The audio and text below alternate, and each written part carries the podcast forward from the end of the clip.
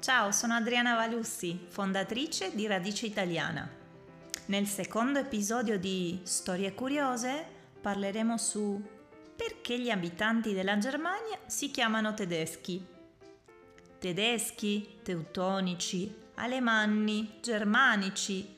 La varietà dei nomi italiani usati per indicare gli abitanti della Germania è davvero ampia il vocabolo tedesco è un calco linguistico dell'omologo Deutsch, che deriva da Theodisk.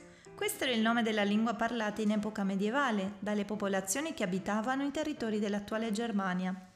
La radice del termine è Theod, che significava popolo. In latino Theodisk divenne Theodiscus, da cui discende l'attuale tedesco. Latino e Theodiscus erano di fatto due lingue contrapposte, la prima parlata dalle persone colte e dal clero, la seconda abitualmente usata dalla gente comune.